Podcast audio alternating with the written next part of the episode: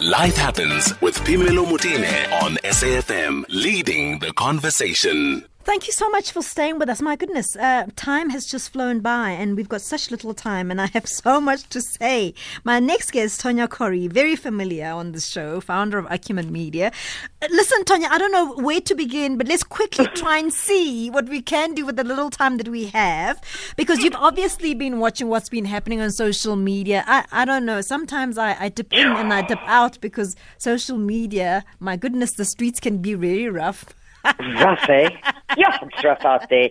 And there's so much confusion and so much hate, and it really feels like we hit elections again. It's weird. It's really weird out there. So you're good to stay away. It's good for your mental health, really. So, I mean, obviously, the hashtag my fellow South Africans was top of the list. Yes, absolutely. Ramaphosa's address certainly made a huge impact. Level three was uh, the accompanying hashtag, and many screamed at him at twi- on Twitter to, because they said he wasn't getting to the point.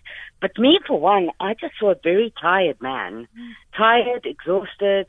And okay, yes, I am going to get to the point, but let me just find my head a little bit. That that's how what I saw in the beginning, and then when the president said, "You know what, guys, we messed up."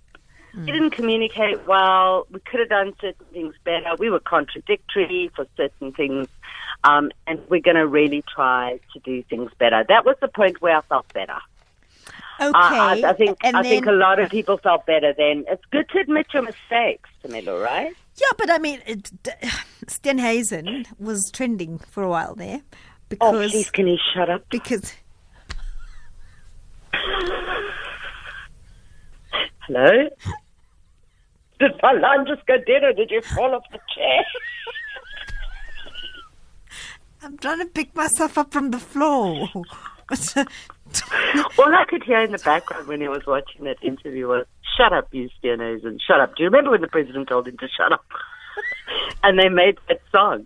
Like, I had that song in the background. Okay, guys, like, what is he doing? Let's talk about Steenhuisen, okay? Firstly, he had this interview, and the anchor asked him which South Africans he was referring to when he said South Africans had had enough, okay? And he had a meltdown. But a meltdown of such gargantuan proportion that it was admirable. Trump would have been absolutely delighted with his output. you know what, Tonya? I'm I'm going to leave Steenhuisen right here because I get the feeling I'll be the one fired and you'll still have a job. no, no, no. I'm saying all of this. I'm saying every every word of it. They can come after me. Look, in all honesty, the Steenhuisen story. Uh, it would be nice to see some action in Khayelitsha.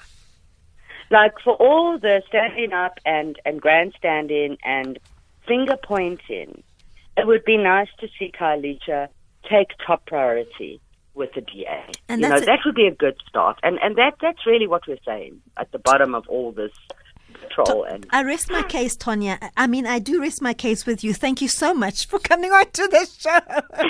we'll catch up again next week, Tonya Khoury, founder of Acumen Media. I just got cut, guys. Bye-bye. Phemelo. Bye-bye. Bye.